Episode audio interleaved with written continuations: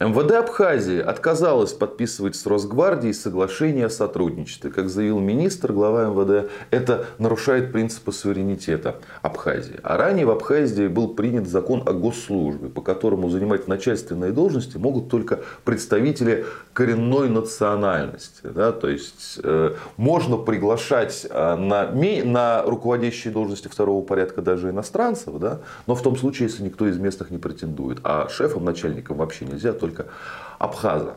А что происходит? Да, неужели Абхазия пошла по антироссийскому пути, по пути русофобии? Э, ну, попробую из нескольких пунктов как бы обрисовать картину. Начнем с этого закона. Да? Тут не в то, чтобы русских принизить, и не русофобия, тут другое. Абхазия контролируется, управляется кланами. Да? Ну, кланы да, в традиционном смысле, хоть в шотландском традиционном смысле.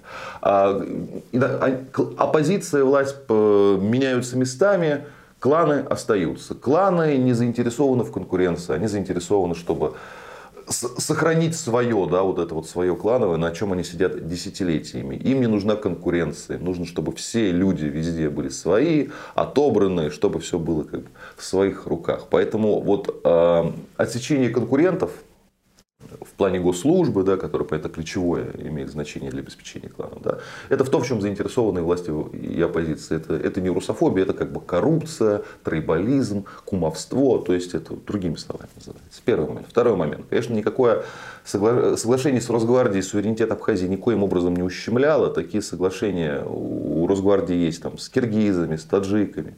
Дело не в этом. Там э, ну, просто соглашение о сотрудничестве. Да. Другой вопрос, что действительно для абхазов вот, э, есть у них пунктик по поводу суверенитета. Вот мы за свою независимую страну воевали, она должна оставаться независимой и суверенной. Это коренным образом э, не похоже на то, что есть в Южной Осетии, например, где наоборот хотят воссоединиться с Россией, да, с Осетией через нее с, э, с Россией. Но Абхазия, она вот прямо за свою независимость, она не молится, это вот в национальном сознании важно. И на этом спекулирует, как правило, э, спекулирует тот клан, который сейчас находится в оппозиции. Кстати, после встречи представители оппозиции с главой МВД Абхазии, собственно, МВД и и заявила об отказе подписывать соглашение с Росгвардией. Да? То есть оппозиция на вот этом суверенитете э, спекулирует. В данной ситуации прям откровенно лжет. И это, к сожалению, у особо больных э, головах, у особо неумных людей порождает даже разного рода русофобские комментарии. Типа не надо подписывать с Россией никакое соглашение, потому что Россия Э, нарушает международное право. Там уже отметились такими заявлениями. Это второй момент.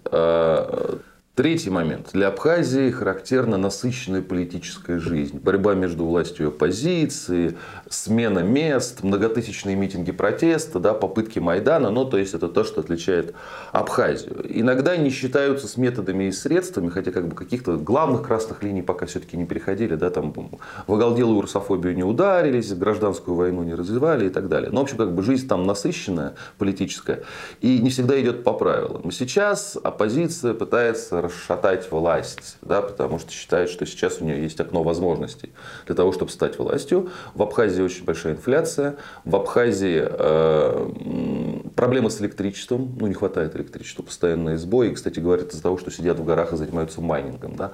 В Абхазии большая проблема с преступностью, серьезная проблема с преступностью. Это, кстати, один из э, поводов для сотрудничества, причин для сотрудничества с Росгвардией, и Россия в этом тоже прямо заинтересована, потому что, например, коррупция, как считается, процветает, да, и с этим нужно как-то что-то делать, хотя кланы, элиты, которые все это держат, в каждом конкретном случае, понятно, никаких перемен не хотят. Кроме того, что вот тот клан, который сейчас в оппозиции, хочет взять власть. И плюс это накладывается на, ну прямо скажу, на тлетворное влияние Запада что может показаться парадоксальным. Но есть всякие некоммерческие, неправительственные объединения в Абхазии, да, существующие за западный счет, по сути. Да. Есть такие, ну не СМИ, а телеграм-каналы, например, да, которые проводят антироссийский взгляд на внутреннюю повестку, да, какой-то, который, ну, может быть, выгоден нашим прямым врагам, э, противникам. Почему это, я понимаю, почему это кажется парадоксальным. Абхазия непризнанная э, республика, но э, что есть, то есть. Во-первых, то, что ее там не признают, это не значит, что с ней не работают. Да, потому что это может оказаться казаться кому-то там на Западе уязвимым э, местом да, в подбрюшье России.